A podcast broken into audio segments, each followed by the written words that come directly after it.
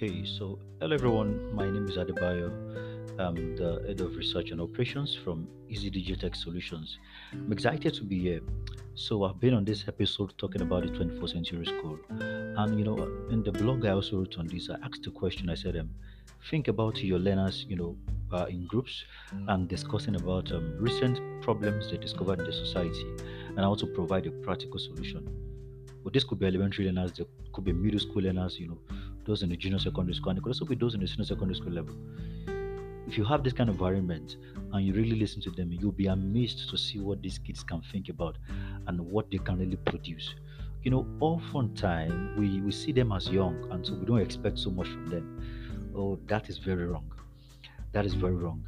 Uh, today we have a lot of young inventors in the world today, and every school today, as a 21st century school, uh, projecting the four C's will make this easy.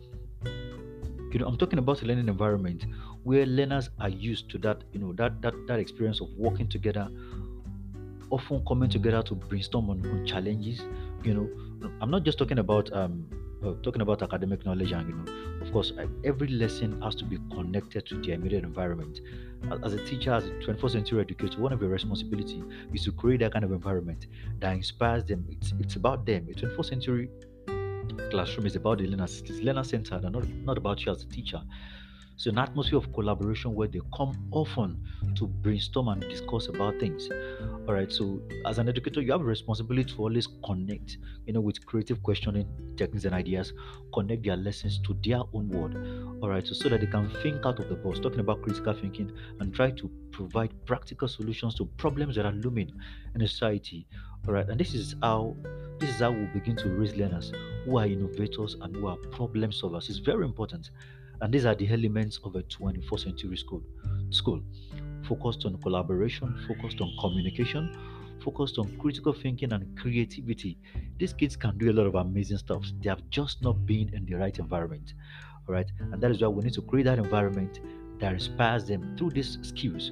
You know, are talking about communication, collaboration. You know, as, as, a teacher today, you should not come to a class and you are talking most of the time. That's wrong.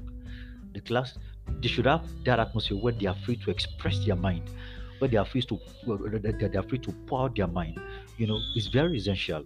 It's very essential. So that's what we're talking about: the 21st century learning environment, the 21st century skills that project these skills. All right, that, that, that, that helps these learners to you know uh, to develop and, and, to deploy these 21st century skills, which they will need in their own future to thrive. Thank you for listening. Stay connected. More uh, episodes to come, more podcasts to come in this episode. Thank you once again.